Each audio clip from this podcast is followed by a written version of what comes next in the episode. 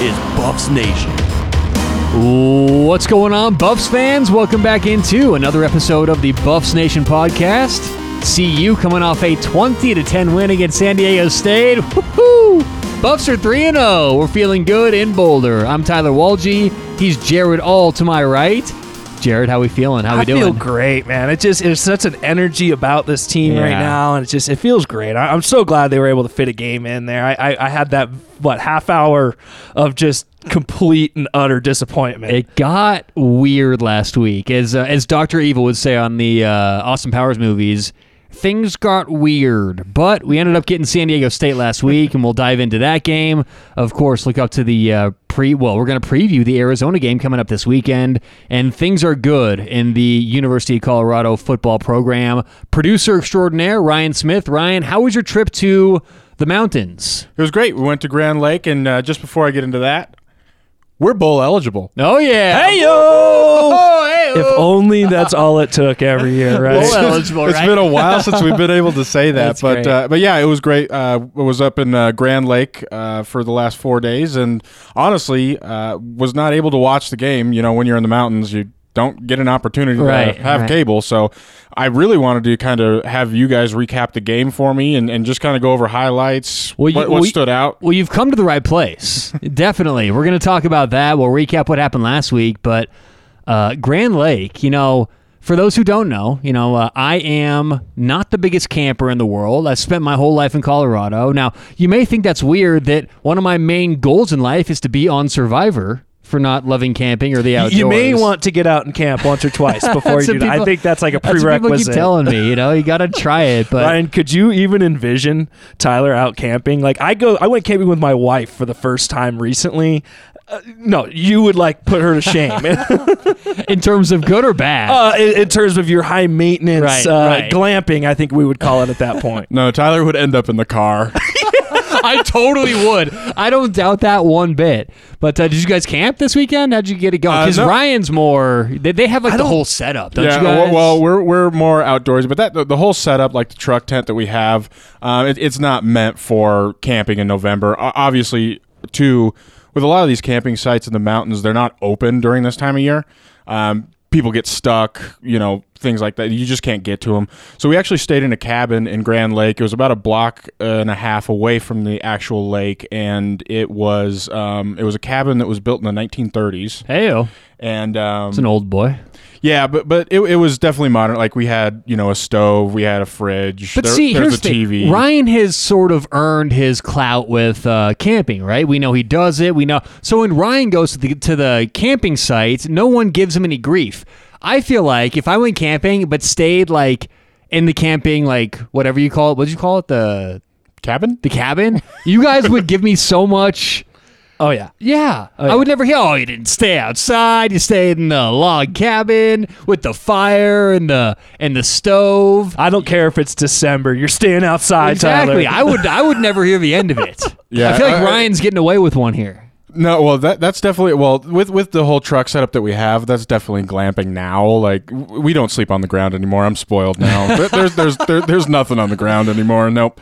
Uh, but yeah, I mean the cabin it, again. It was a little bit more updated, even though it was built in the 30s. Um, there was a hot tub, there was a grill, so it was it was basically like staying at a hotel. We didn't have to build our own fire. w- I always We say this. I know I'm high maintenance when it comes to camping things like that. I honestly, I don't need any more than Las Vegas. It's like, hey, you want Egypt? Go to the Luxor. You want uh, you want Rome? Everything Oh, you need. Right, exactly. Yeah, go down to, to Bellagio. You want Italy? It's like, hey, we got everything you need in Vegas. You want some beach? You want a little beach? Go to Mandalay Bay. You know, spend some time at the beach there. So that's why when it comes to, to traveling, You have really all I need is Las through. Vegas. You've really thought it through. All you need is Vegas, baby. That's all. Of course, it's more expensive probably for most people to, to spend a few days in Vegas than it would be to go to Egypt. all right. exactly. At least But, for hey, me. I'll take a nice four seasons any day. So, So, so before you move on, Tyler, I Yes. just want to. This being a a Colorado, you know, podcast of CU Buffs podcast, I just want to uh, take a time out to be serious, and then I'll go back to being a jerk for a little bit. Um, go if you're listening, go up to these mountain towns and support those shops, those restaurants. Not only have they had to deal with COVID, but a lot of them have had to deal with really, really terrible wildfires. So if you can, get out there, go spend some time, go spend some money, and keep these businesses alive because that's part of what makes Colorado unique. And Ryan practices what he preaches. He spent $61 on a couple pizzas today. Yeah, I sure did. Bojo's is not cheap. wow. I know. He told me he got two pizzas to go, spent over 60 bucks. I'm like, those prices are COVID prices. Two medium pizzas. but they got the bomb crust and everything. It is- I it know, is it's so worth really good. So worth Uh, it. Bojo's But but Tyler or, or Ryan, I'm so glad you bring that up because that, that's a big thing. I think shopping local right now. I know everybody out there. You're on social media. Everybody's on social media. There are tons of places out there. There's local places to find. Don't shop on Amazon, guys. Everybody, Amazon's making billions of dollars right now off of this COVID situation. So shop local, support your local vendors. Yeah, and, and honestly, just just one more thing is it, it was crazy to be driving through the mountains, especially through Grand Lake, where that was I think the biggest wildfire in Colorado's history, and and to see the amount of damage that it caused. To see entire mountainsides just eh, black and in complete ash was it, it- it's really it's really saddening. Um, but yeah, get out there and, and, and help all these locals out and you know do your part. All right, good stuff, guys. So let's get back to last week's game. Recap Colorado hosting San Diego State for those who didn't get a chance to watch, or for Ryan, we'll let you guys know what happened right now. Colorado, in my opinion, looked very good. Got off to a hot start. Uh, uh, scored the first touchdown of the game on, I believe, let's see here. It was a 16 play drive. So San Diego State got the ball. I think they went three and out, gave it back to the Buffs. 16 plays later in the end zone for the 7 0 lead. Colorado would take a 14 to 10 lead into halftime, but don't let the score fool you because the offense for San Diego State didn't get in the end zone at all last weekend. A pick six allowed San Diego State to score their only touchdown of the game. And honestly, this is going to sound weird. I was happy Sam Noyer got it out of his system. It was a bad throw, bad read, but if you do that against a good team in a close game, that'll come back to bite you. For Sam Noyer, he got he got screwed with one, right? He threw a bad ball, but it's okay. He'll learn from it, and it didn't impact the Buffs at all. And you're right. Sometimes you do need that where everything had really gone so well for Sam Noyer so far as a starter. And so sometimes, even though it's not a conscious thing, you do get a little bit lax in your mind and you think you can start making every throw and you maybe get a little lazy with your reads. And that's exactly what that was. He eyeballed the receiver the whole way. The DB was on it. He, he, he saw it the whole time and he took it to the house. Oh, of course, but don't get me wrong. Like I may be in the minority here, but I like the gunslinging quarterbacks. You know, I like it to be paired with someone who can make good decisions. But the fact that Sam Noyer dropped back, made that pass, in hindsight, we can go, "What are you doing? Bad pass. You telegraphed it." It's like, you know what? I love the attitude. I love what went into making that pass. Wasn't a great pass. They picked it off, took it back for six, but still, that was their only touchdown of the entire game, and it came in the first half. They also got the field goal, but CU scored two first half touchdowns. So at halftime, 14 10, you're feeling pretty good as a CU fan. And they came out in the second half, and it was really interesting because for the last couple of weeks, you know, in CU's first couple wins, it was letting their opponent back into the game in the second half. And CU did the exact opposite this week. They didn't let San Diego State score again the whole game. They didn't score a second half point. They did nothing in the second half. Nothing. I mean, the, the defense put the clamps down for the Buffs. And honestly, I'm okay with that because CU, although they scored two field goals in the second half, that's it, six points. A field goal in the third, field goal in the fourth. It was enough to cement the 20 to 10 win. So what you may hear if you read some blogs, articles, social media is. Uh, boy, CU played San Diego State and only won by 10 points. They only scored 20 points, so on and so forth. I think that we've been spoiled so far the first couple games of the season with CU's offense. Now, I'm not doubting them. I think this is a great offense, but this is not going to be a team that puts up 50 points a game. CU had to prove that their defense could get on the field and win a game for this team, and that's exactly what happened. I don't care if it was UCLA. I don't care if it's USC or San Diego State. Second half shutout is so big for this team. I was really impressed with this defense. Well, and it's so easy to look at a team like San Diego State and say, "Oh, it's a Mountain West team. They should roll right through this team." But San Diego State has fared very well, and I don't have the stats right in front of me, but they've fared very well over the pack uh, against the Pac-12 over the last four or five years. In fact, this was one of their few losses coming against against the Pac 12 in that time span. This is one of the better defenses in the country. They were allowing less than 300 yards per game going into this, and they had five games on their schedule already that they had played prior to CU getting there. So this is a team that's been playing. They're in a rhythm. CU having a week off, having a short notice, no time to prepare for this team. I'm I'm ecstatic about how well this team performed. And yeah, you know what? San Diego State did probably prove uh, to be the toughest defense that the Buffs have played so far. And I think there's some self scouting to take from this. I think this is the first team that really targeted stopping the Buffs running game. And I think they really, really focused on that. And early on, I think you saw the offense struggling a little bit to get into that rhythm. I think Sam Noyer struggled a little bit, especially if you look at his stat line in this game, just 17 for 29, 138 yards.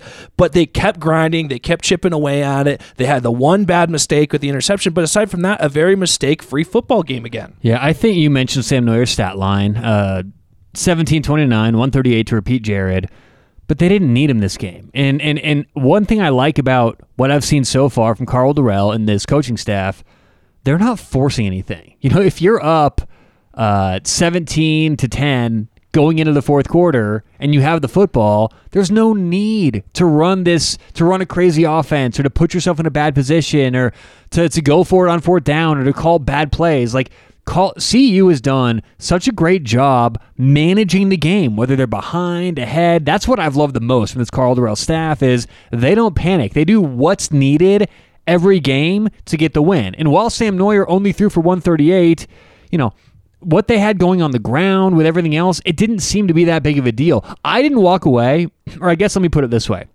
When I was watching the game, I didn't think, you know, halfway through the fourth quarter, boy, Sam Noyer not throwing the ball out today. It didn't even it didn't even dawn on me because they're playing this team game where all that matters is getting the win at the end of the day, and that's what we saw on the ground. By the way, because this wasn't a, a pass heavy game. CU threw the ball 29 times, rushed it as a team 53 times for 134 yards. As a team, 134 on the ground. Jarek Broussard, 124 on the ground. 32 attempts, 124. Didn't get in the end zone but it's becoming more and more obvious that he's such a workhorse. As he goes, this team will go. And my main question for you guys, Ryan, I know you didn't see the game, but still, you see those, you hear those stats. What's going to happen when Alex Fontenot comes back? Like, who's going to be the number one? Because to me, it was clear when this season started, Alex Fontenot is the absolute number one. And then whoever else, be it Jarek Broussard or whoever, is going to be the number two. Jarek Broussard may have played his way into the starting lineup when Al, when uh, Fontenot comes I don't back. think there's any doubt about that. I Right. think the way he's performed this year, you cannot take this guy off the field. And that's not to say that Alex Fontenot won't get his share of the carries. I don't think that the Buffs want to see Jarek Broussard getting 32 carries a game. I think they'd rather see him in that 20, 25 touches a game. I think you see Alex Fontenot get another, you know, 10, 15 cu- touches as well. Yeah, do we have any update on Fontenot? I don't have any update. Nothing. Nothing. See, I've never seen a, a, a, an injury in CU football history protected like this. Yeah, neither have I, and that's why I bring up. Do you think maybe with with the shortened season and with how many games are left, are we just going to see Fontenot next year, especially with how Broussard's performing? If I'm the Buffs right now, if there's any sort of thought that this injury may be a lingering thing, whether it's a, a hamstring, you know, knee, what anything like that that you think could cause further issue, I wouldn't even think Well, about yeah, bringing him if it's injury based or career based, I agree. But if he can come back this year, correct me if I'm wrong, but there's like there's no eligibility this year. that, that was going to be my question about what is the eligibility with the Pac-12. 'cause It's wiped. They they they Yeah, they're so- able to come back for an. uh, This is pretty much a free year. I still so- don't understand how that's going to work. How you're just going to have a whole extra year's worth of scholarship Right. players on your roster. honestly throughout the whole conferences, I think it's something that they decided to do early, and they're going to pay for it later. I think so too. Yeah, for sure. But I mean, honestly, if you look at what's going on right now with Broussard, yes, he's doing well on the ground. But guys, I really think that if Fontenot's healthy enough to come back, these guys are splitting carries.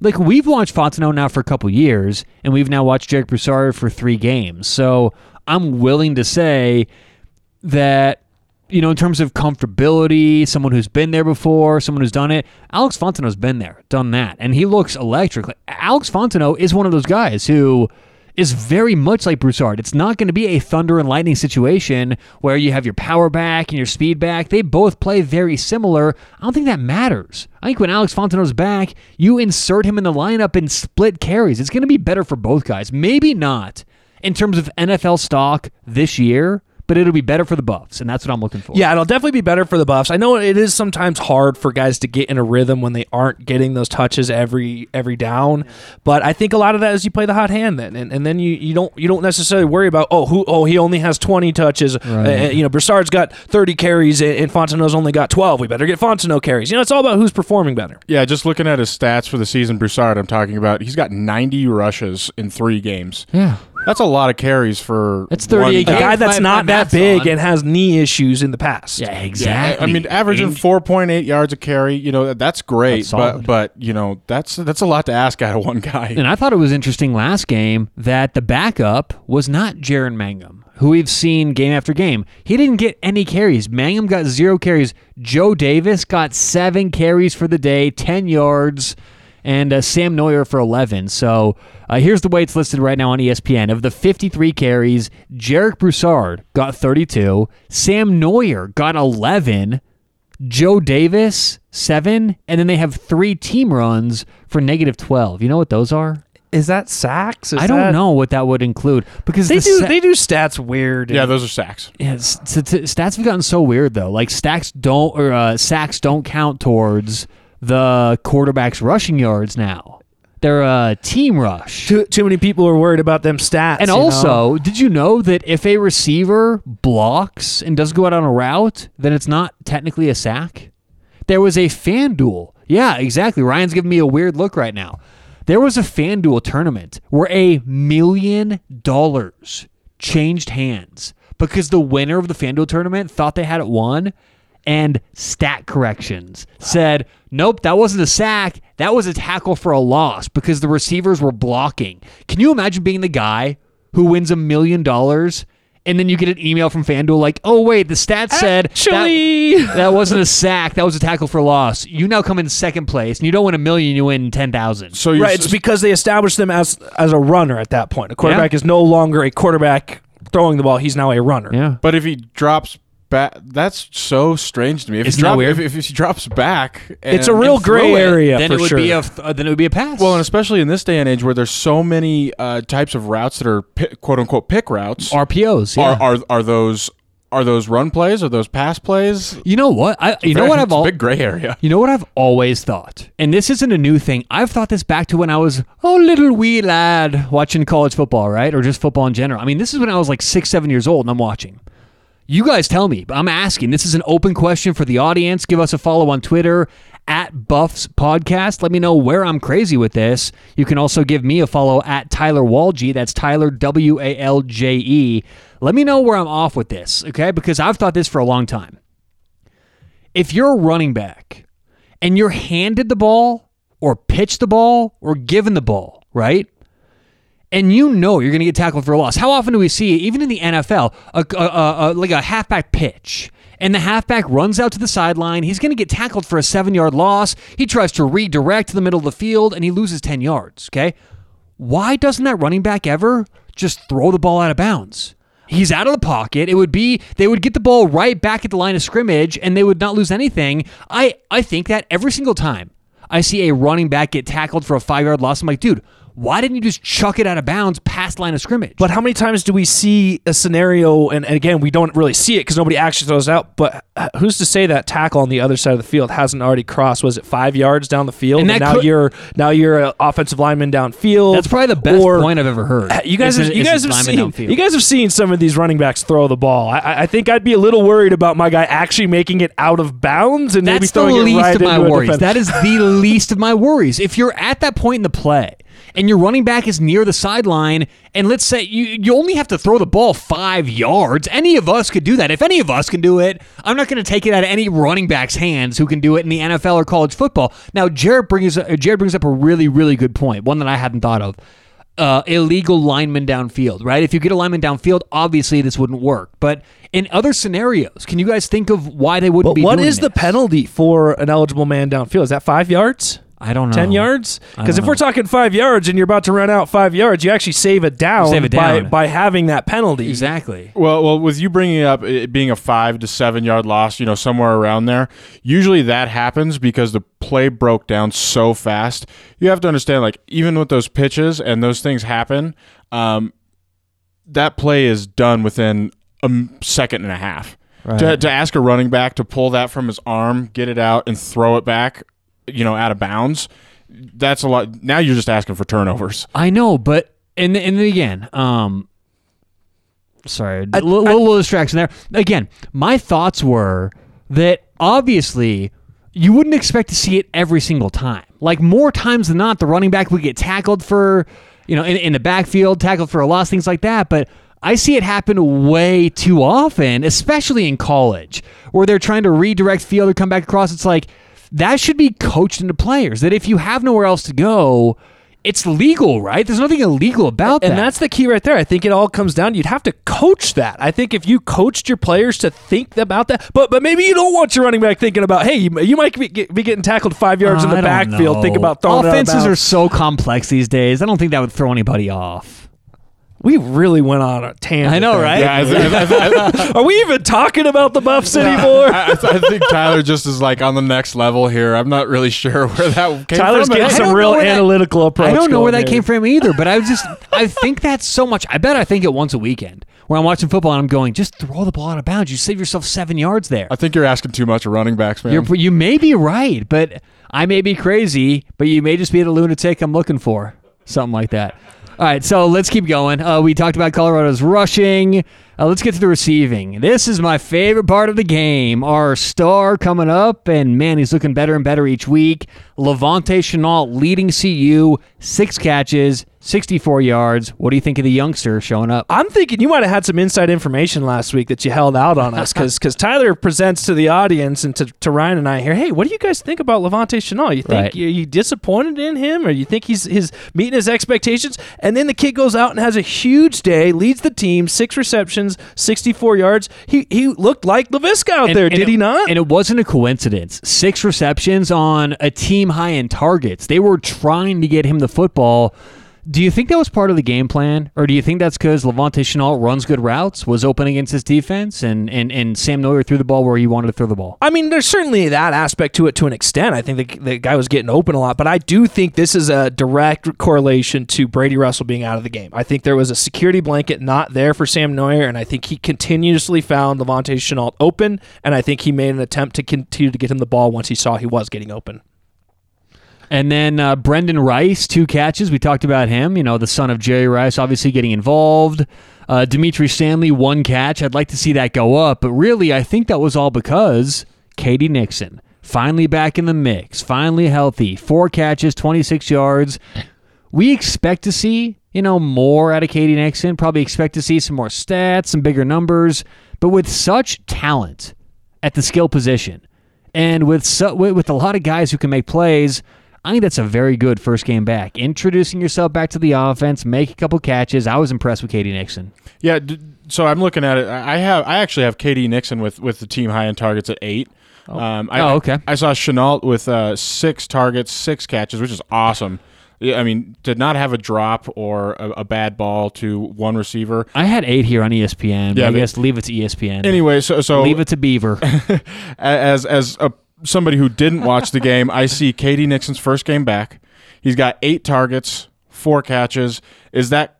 Did you guys see any sort of um, sense of the offense bogging down because they were trying to force K.D. Nixon the ball? No, certainly not. I, I I don't think there was any sort of forcing anything to him. I think a lot of that, uh, you know, I think they were trying to get him the ball underneath, and I think that he just didn't break that tackle. He didn't just make that play. And that's a lot of what he does. I mean, he, he's a great deep ball receiver, but they they certainly didn't run him on any deep routes. I think I think they were trying to ease him back in. I think also too, they, there's a lot of you know when you hear football players talk, you hear about being in shape and then being in football shape, and I think that's part of it. Where you just, I think it takes that extra week or two being in the game, getting up to speed, getting that extra gear. I mean, his longest play of the day was nine yards, so he just he just didn't break any. So I, I did not feel, and Tyler, maybe you disagree, but it didn't feel to me like there was anything forced. It, it, it really just like we've seen all season long, guys that got open got the ball, and I think Sam Noyer made good decisions with the ball when he could. Well, first of all, I think that you guys are right. K.D. Nixon kind of replaced Brady Russell because he ran a lot of short routes, a lot of drags, a lot of short routes over the middle of the field, and it was more of a safety blanket. But also,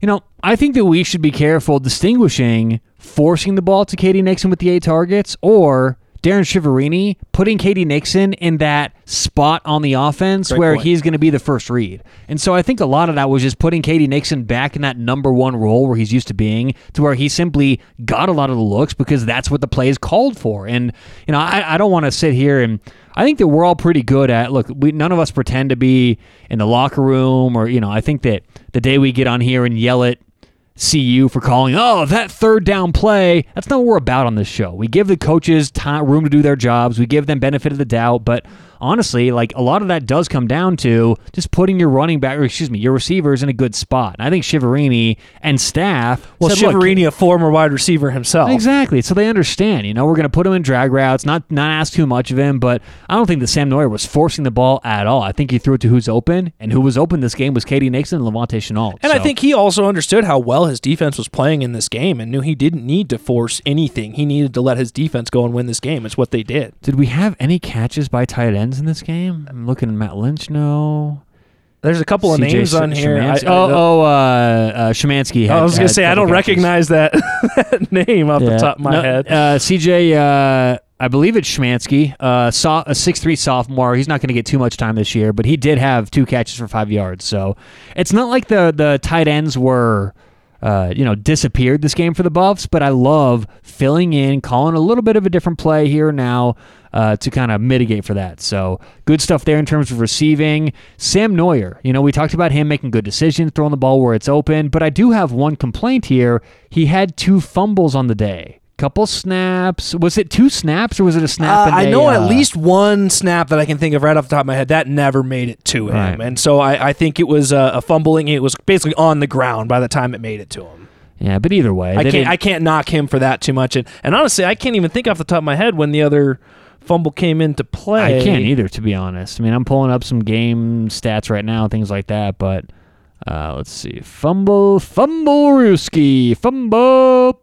Yeah, Colorado. Uh, boy, did they have three fumbles right here? It's showing they had three fumbles during the game. So, uh, you know, maybe we can here. Let me let me just try and see what I can get here. Let's see what we can pull up on the old stat sheet. On the old stat sheet. Um. But one one thing that is a positive, Tyler, even though they did have three fumbles, they did not lose any fumble. So even though, yeah, that's certainly not something you like to see out of your offense, coughing the ball up. It wasn't any game changing plays. And I think that's why we're struggling to remember exactly when it came into play within the game because it, it did not directly impact anything within that game. No, I can't find anything specifically. So, you know, I, I don't think it was. Look, I didn't walk away going, fumbles are a huge deal here. We need to clean up the fumbles. But But something to Something keep an eye on. out, Yeah, exactly. especially when you got your, your starting center is out and Colby Pursell, and that could be something that's a little bit of the issue right there is just getting that continuity between the quarterback and the center. all right, let's get to defense here. Nate Landman, the star of the show. Oh, I've been waiting for this one. 11 oh, buddy. tackles, three sacks, one pass defensed, and he won the Pac 12 Defensive Player of the Year, the Walter Camp National Defensive Player of the Year, and was an. Uh, of the week. Uh, thank you so much. The Walter Camp National Defensive Player of the Week and elevated to the Butkus Award semifinalist. It was a big week for Nate Landman. It's been a long time since that award's been uh, discussed in, in Boulder, so that's that's so awesome to see him. I mean, this has just been consistently all year long. I mean, the sacks were something we haven't seen a ton of this year, but that was such a great element of, of Nate Landman's game to see him pull out there. I think this was a huge showing for him to, to, to show NFL scouts what he's made of. This is a very versatile player. You know, we've talked a lot about that with Carson Wells this year, the versatility and what he's done, but to see Nate Landman on a lot of these were delayed blitzes, and I think a lot of it is where he's just reading that quarterback, he's seeing what's happening, and he's just attacking. I don't think he was set to blitz on most of those plays. You just see where the quarterback kind of gets mess, messed up in the junk of the offensive line, and Nate Landman just dives through there and makes a play on the quarterback. So so great to see him making so many plays. So far in the season, 22 so, uh, solo tackles, 31 tackles. This guy's averaging 10 tackles a game, guys.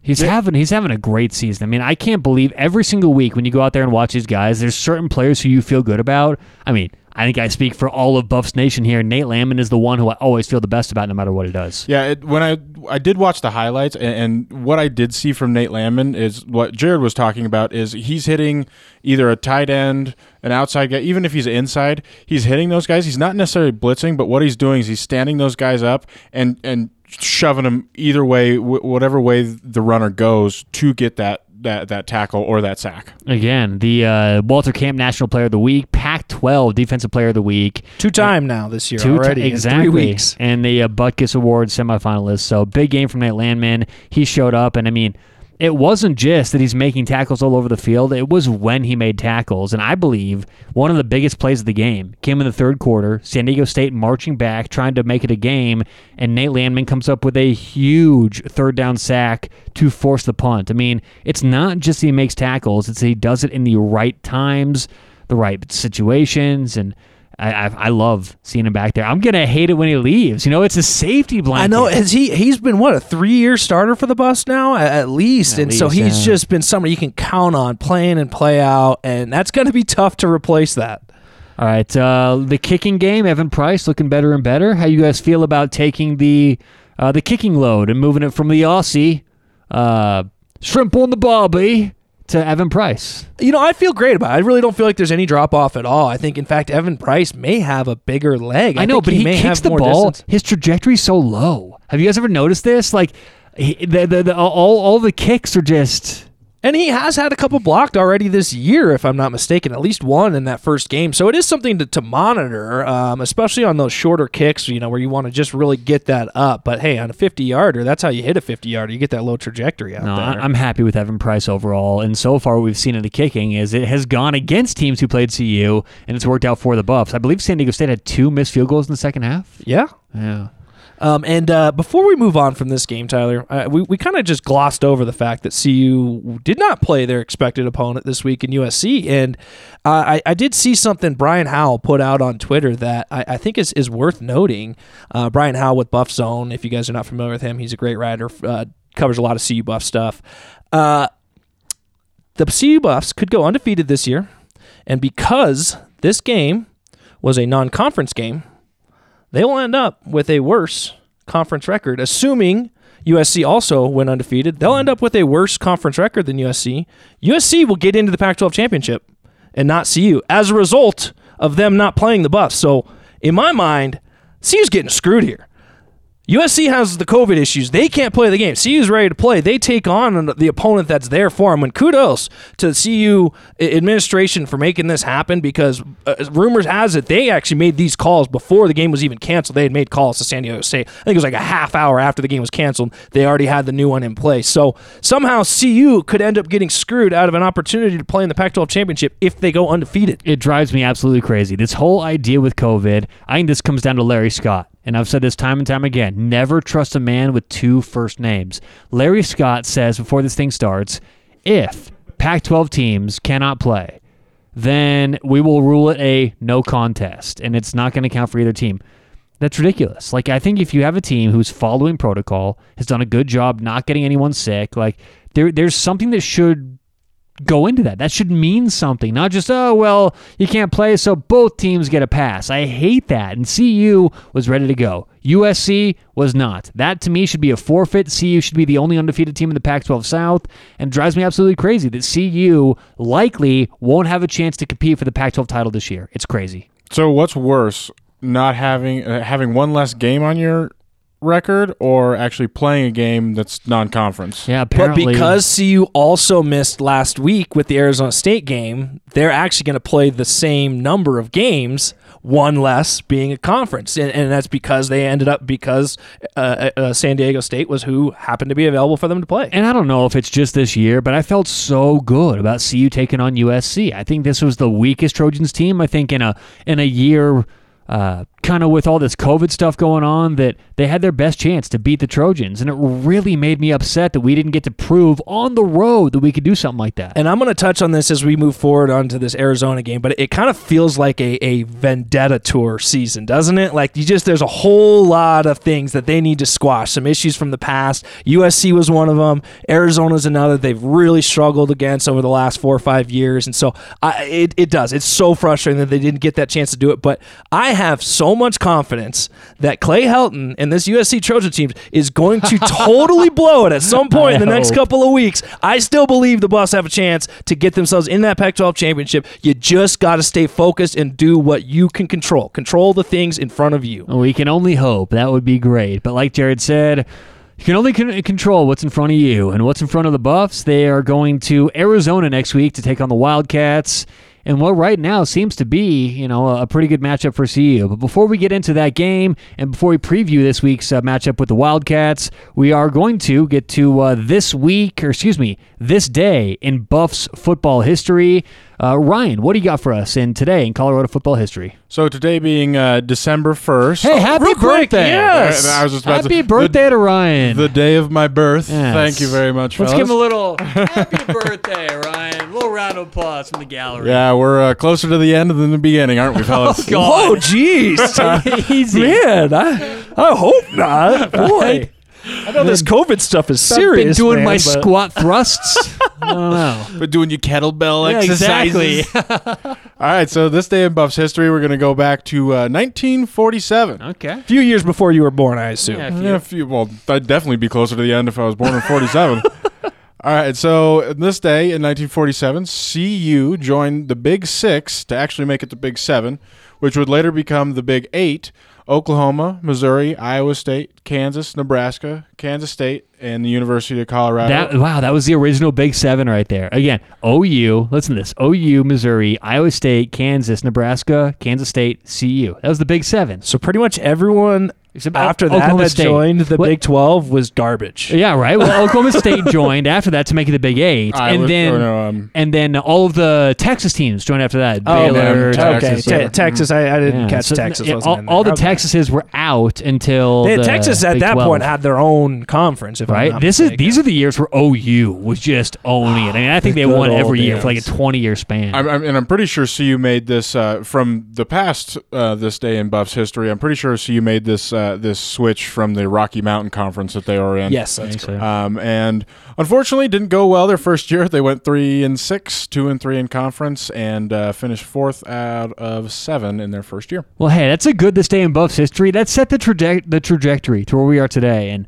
I still, I don't know if I'm in the minority or not. You guys let me know again at Buffs Podcast. But I felt I'd still want to be in the Big Twelve. I mean, I, I like the I Big Twelve. They play better pushing this. I think we need to get this some traction here because I, I, I think, and we've talked about this on this podcast before. I think so many teams that have left the Big Twelve are wishing they stayed in the Big Twelve. right. Can we get some? Yeah, let's get some traction on Twitter. Hashtag Bring Back Big Twelve Football. You know, like I like it. I definitely like it. Yeah, because doesn't the Big Twelve only have ten teams in it at this point? Oh, so it's some Big Twelve has joke ten fraud. teams. The SEC's got fourteen. The Big the Big Ten's got twelve. Big 12's got ten. Pac 12's got fourteen. Who knows anymore? All right, let's get on to next week. It's like we couldn't count in college. huh? CU going on the road to Arizona. And this should be, let me pull it up here quickly. I think this is CU's uh, second to last. Yeah, this is their last road game of the year. Now, I know, unless guys, do you realize we only have two games left on the schedule? I don't even want to talk about that. It makes me so sad. Uh, well, maybe three because I think every Pac-12 team is guaranteed You're- a you're right. Seventh correct. week, which we don't know what that's going to look like yet or where it's going to be. But right now, according to the schedule, this is CU's last road game of the season, and they're taking on the Arizona Wildcats. Now, Arizona is 0 3, but I want to caution everybody because it's not like CU should roll in there, get the easy win. Arizona sucks. It's not that easy, right? Arizona's first game of the year, they lost 34 30 against USC, and there's a lot of people who think they should have won that game. And we know about USC. We know USC is 3 0. We know USC is right now the favorite to win the Pac 12 South. So for Arizona to almost beat USC 34-30, that has to mean something. Late run by the late push by the Trojans ended up getting the win there. So Arizona starts 1-0. And then here's where it's really interesting because their next game, they come out and just get absolutely killed by by Washington. Washington scored uh, 37 points in the first three quarters. Arizona scored zero. Again, going into the fourth quarter of Washington, Arizona, it was 37 0 Washington Huskies. Then Arizona managed to score 27 fourth quarter points to make it a 44 27 game. So you guys take that how you will. I'm not exactly sure what to take from that, but I walked away going, First two games of the season were very different from Arizona. They could have beaten USC, and then they get embarrassed by Washington. Very inconsistent. Their third game, they lost 27 to 10 against uh, against UCLA. But keep in mind, their starting quarterback, talking about Arizona, I think his name's Gannell, something like that. Yeah, Grant Gunnell. Grant Gunnell, he was hurt after the very first play of the game. And I think any football fan understands, especially in college. If your quarterback gets hurt the first play in the game and your backup now has to play pretty much the entire game, you've done no game planning for your backup. They've likely gotten no practice reps. That's a hard spot to come back from. So I don't really put a whole lot into Arizona's 27 10 loss last week at UCLA. This is a weird team with very, very mixed results. Tyler, I'm, if I'm being totally honest, I'm having a very hard time not looking at this team going, this is not a good football team. Arizona? Uh, uh, yeah, I'm, I'm not a Kevin Sumlin guy. I just I don't I, I look at him very similar to, to Clay Helton, where I just I have never understood the hype behind him. He is a pretty good recruiter, but you know he he really you know did not do a whole lot at Texas A&M with a lot of talent that he had there. He's gone to Arizona and basically destroyed this program in the last four years. It's it's just fallen apart on him. So the the one reservation that I have as a Buffs fan is I just have visions of Khalil Tate and this offense going crazy on the Buffs year after year after year. It just seems like is always is a game that Arizona gets up for, and I know that they're going to come to play against the Buffs. He's gone. Jared I know, an but it's- exorcism. He I needs know, an exorcism. I know. I, I, need an old but, priest but and even, a young but, but. Ryan, this even goes back before uh, when Khalil Tate was there. Uh, five of the last six matchups, the Buffs have lost to uh, the the Wildcats, and the only one that they won was on like a last second, you know, back and forth game. But every one of the games over the last six years has been exactly that. Both teams in each of the last six matchups have scored more than thirty points. We saw a great performance from this defense from the Buffs last week. They absolutely have to perform better in this game than what we've seen from them in the past few years against Arizona. I think a lot of that comes into what we talked about last week. That it's sort of like an, an animal, right? When you st- when you start hearing that bell, your mouth's gonna water. Like when certain things start to happen, you respond a certain way. And we've got a new coaching staff. Arizona, from all those years ago, has a new coaching staff. It's a brand new team, but strangely, I feel the same way you do. It's like we've seen this story play out before. I want to see it written with a new ending. You know? and and I touched on it earlier, the Vendetta tour. I just feel like this is a game that for Buffs fans, I know for I can't speak for you guys, but for me, this is one that's bugged me every year over the last three or four years. I think they've lost the last three, if I'm not mistaken, against uh, Arizona.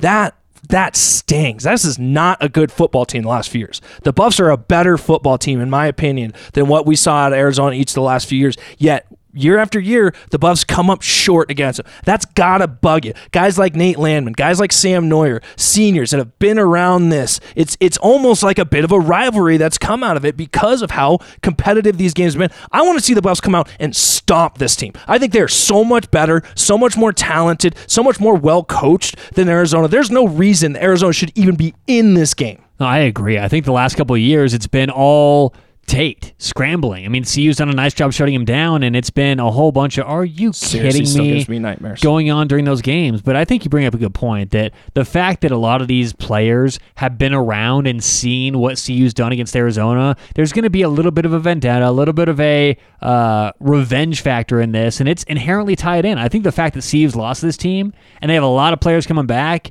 is very meaningful for the Buffs. Yeah, so I'm just looking. I I honestly think this game, um, Kevin Sumlin's coaching for his job right now. No Yeah, doubt about sure. it. I mean, he's 0 5 going back to last year in his last five games, and they have not even been close. And in every statistical category, they are in the bottom either half or last third to almost last in all of their categories. So. Yeah, it's it's funny now. You look across the Pac-12 South, all the coaches who made their way in, who are playing against now. Did you guys know last week Brady Hoke is the coach of San Diego State. Isn't that hilarious Did you to know see that? I did not see that. That's crazy. I, I didn't know until the game started. I'm go, wait a minute. Yeah, I'm like, Brady wait, Brady Hoke? Hoke? What is he like? An, uh, uh, no way is he. Uh, he's got to be just like an offensive assistant, just uh, having a cup of tea there, right? Tell you, No, the- head coach. The coaching carousel is a weird thing. Some coaches end up in in the abyss after one or two years of not working out. Is is Coach Mack at San Diego? He's at San, Jose. Jose. He's at San Jose. Well, he Okay. was at San Jose State. I think he's in the NFL now. Oh, really? We're talking about uh,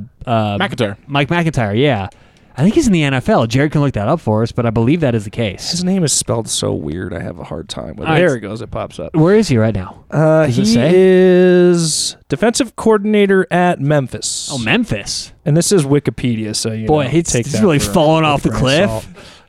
Golly. Well, I think, don't I think he was at Ole out, Miss but- last year, if I'm not mistaken, and that whole coaching staff got canned. Yeah, so Lane, Lane Kiffin fired Yeah, old, him. old Lane came in, uh, but you know, Tyler. One one thing that a point that I continue to bring up week after week. I know we're not a sports betting podcast, but I keep talking about the great lines for CU, and they they're Uh, these it's not underdogs. so great this week. Well, they are a favorite. I know last week they did go in as a favorite, Well, and that was kind of short notice, so that's a little bit different. That's good but- for CU. It's not good for a value on No, CU. yeah, you're probably right. Let's put it that way. and uh, See, just, Jared, Jared, you and I bet with our hearts. Walje Yeah. bets with his brain. it's just a lot of points to be given up. Se- seven My and a half, thought, I'm by going, the way, seven all right, and a who are we going to tease with the buffs this week? How do we get this line down? But, guys, uh, over over under 59. We've like, like I just mentioned, each of the last six matchups against uh, Arizona, each team, both teams scored more than 30 themselves. So I'm actually going to go the opposite on this one, guys. I think we see the Buffs really come out and try to play more of a defensive game. I think they focus on shutting down Grant Gunnell and this wide receiving well, core. you pump the brakes there, Jared, because Grant Gunnell looking like he's not going to play. Still out. Still out for this week. And as a matter of fact, the injury, they don't know if he's coming back this season. So we're not sure. By the way, we're recording this Tuesday evening.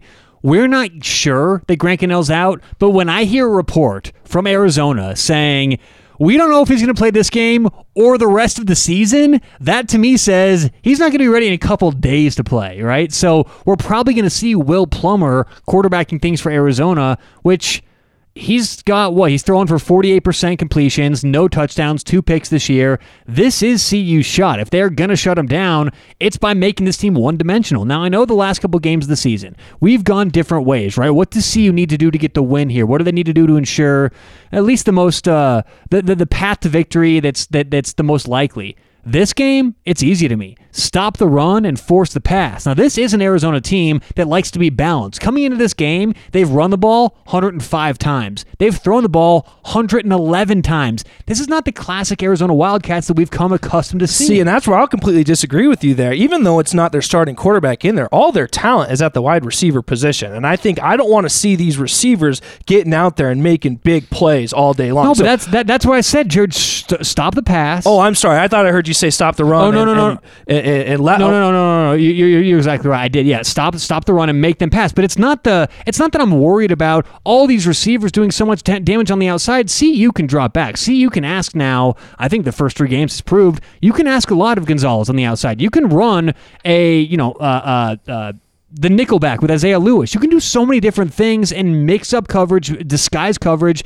And you're right. I'm, I'm sorry I misspoke there, but I think CU needs to load the box, stop that run, make whoever's See, I think you got to lean on that the front football. seven. At lean on that front seven that's been so good for the Buffs this year. You don't need to, you know, put your cornerbacks in, in bad positions, put your safeties in bad spots. I think you strategically, if you want to attack them in a few ways, I do think you want to get after a quarterback. Anytime you got a backup quarterback in there, you got to get after that quarterback. Put him in situations where he's got to make decisions quickly. But I don't think you need to do that with anything more than your front four. Maybe bring in a linebacker or two. I think you do what you can to make sure you don't give up the big play. That's what this matchup has been year after year after year. And I, and I get it's a different coaching staff, it's different players. But six years in a row means something. Six years in a row, this team has gone off for 30 plus. I think you have to stop the big plays. And I think you do that by not letting their outside receivers get out there, get deep on you. Do we know the injury to Chris Miller? What's going on? Didn't he come out? Le- uh, he Ryan, was, I know you weren't there. He was out playing a little bit. I definitely saw him on the field, but he he just there's something lingering. There's something going on there, and I don't know the exact injury, but it, it did- seem like he was still hampered. and He didn't play much in last week. So we're going to have to keep an eye on that because no matter what CU tries to do, Chris Miller's going to be a big part of that. And uh, let's hope that he gets back and is healthy for this week. But his backup, uh, Curtis Appleton, had probably the easiest interception he's going to have his entire career. Love that. Get it on the stat sheet, boys. Yeah, exactly right. I mean, it, it went right to him. Any of us could have caught that. Well, maybe not. Maybe not Jared. yeah, Uh, Jared yeah. drops the ball a lot, but Curtis Appleton, easiest catch of his career. But he looked the rest of that game. I started watching him. Right, number thirty, Curtis Appleton, and he looked more and more comfortable the more the game went on. I'll tell you what, the first couple snaps. He was kind of lost, right? And it's like, oh god, you know, Chris Miller, you feel so good about him back there, but if he is hurt, I don't think the buff back position is going to be impacted that much. I think they'll be able to adapt and do whatever they need to. But you know, it's just interesting, Jared. The two thought, the two uh, thought processes there. You know, I just think that if you make Arizona one dimensional, that takes away everything, including the quarterback run. And right now, Will Plummer, third in the team, well, fourth in the team in attempts. But I think that's more telling of how poor they are at running the ball. So I, I'm not that worried about their ability to run the ball against the Buffs. I think they're going to shut that down without having to put any extra guys in the box. That's more my That's thought process. See, that's so interesting. I want to put Will Plummer in a bad spot. Make this guy throw the football. Make him sit that. back I get there where and, you're going with and that. look at his reads and go through the second and third and you know. But this just proves. I mean, there is no. First of all, we're not coaches here. We all have our different approach. but Although I'd like to think they'd probably uh, be benefited from uh, listening to a few things from us from time but, to time. but it's interesting because I think that we do reflect, you know, a, a large majority of what the fans are thinking. I think there's some out there going, "Stop the run, force this guy to pass," and there's some agreeing with Jared going, "No, the, the you know it's going to be fine as long as they don't air it out on us. We can stop the run." So either way, I mean, Ryan, do you lean towards one or the other? Really, what CU should do this game in terms of forcing Arizona to do one thing or the other?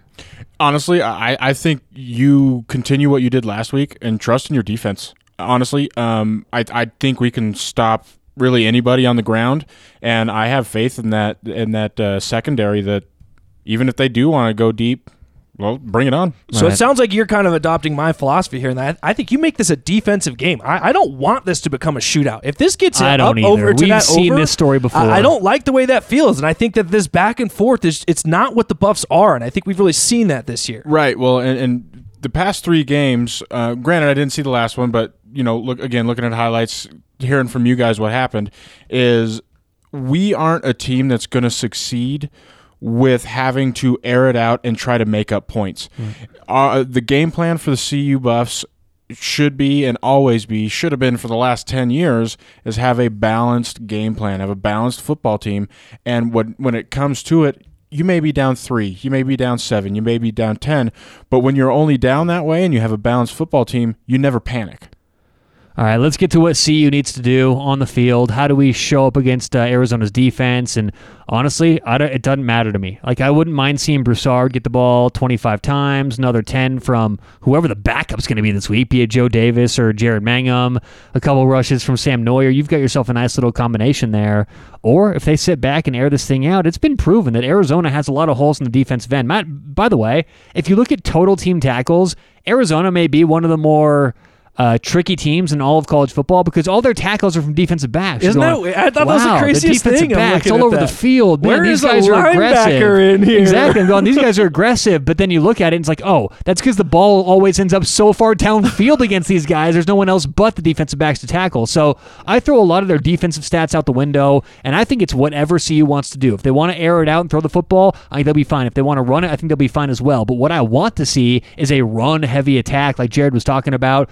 Milk that clock. Let's not get into a big shootout here. We've seen that story before. Just get in, get the win, get out of Tucson. One of the things I really want to see out of the Buffs this week is is after a week where I think the passing game struggled a little bit, and I think you saw it was a situation where I think they really put it onto Sam Noyer's shoulders. The, the the defense of San Diego State that is, they really focused on shutting down that run early and had some success with that early on, and that's where Sam Noyer was kind of forced to put on his shoulders. I absolutely expect Arizona's going to come with the same approach. I think they're going to load the box. I think they've seen how successful Jarek Broussard has been. I think they know the athlete that Sam Noyer is. I think they're going to do everything they can to make the Buffs one dimensional. I think you lean on the play action passing game. I want to see them, you know, get that running game going early and then give that fake. And maybe you got K.D. Nixon deep. Maybe that's Dimitri Stanley deep. I want to see some big plays out of this offense. Force them to then respect this passing game. From that point, you do whatever you want against this team because they can't stop you. Now, let's be clear here. This is all projecting that Arizona's quarterback, Grant Gunnell, Grant Gunnell, however the heck you say his name, It is Ganell. is going to be out next week. This is all predicated on him being out. if I don't even care. if he comes back in and plays, it's going to be a tougher matchup against CU. But everything I said goes out the window. Then you have to stop that pass. That's a good point. Then you've Okay. got to watch the secondary because this guy is elite. I mean, Grant Gunnell or Gunnell, however the heck, what is it? It's Gunnell. Who cares, man?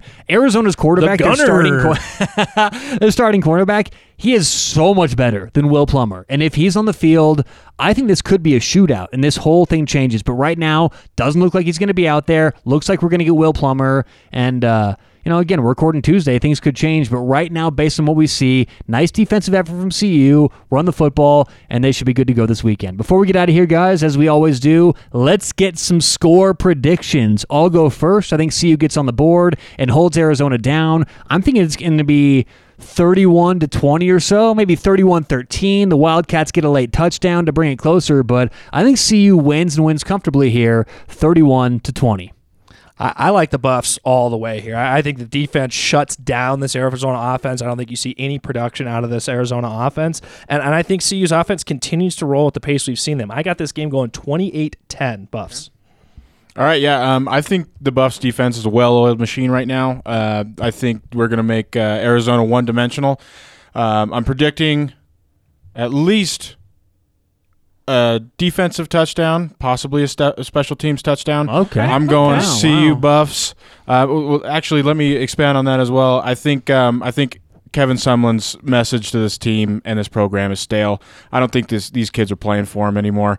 Uh, I, I think they roll over. I got the Buffs 35-17. All right, I like it. Real quick before we get down here, I, I've been thinking it the whole time. We keep saying Will Plummer. I was like, does that has, have to be any relation to Jake, Jake Plummer, Plummer? No, no. it's not. Not related to Jake Plummer at all. Just thought anyone out there Do you might be thinking Jake- the same Do you thing. think Jake Plummer would let his son go to Arizona? well, when he was went Arizona Ari- Yeah, State. yeah, That's what I thought it was weird. that's- I, I that's I'm thought. I had to look. You know, you never know. All right. But that is the uh, first re- thing when you type in Will Plummer and it comes up saying, "Is that his dad?" One last stat here before we get out. CU on the air. 13 of 13 in the red zone. 11 touchdowns, two field goals. Going to need a similar performance this weekend as CU takes on Arizona. So let's go, Buffaloes. Hope we get a big win, and we'll talk to you guys next week on the Buffs Nation podcast.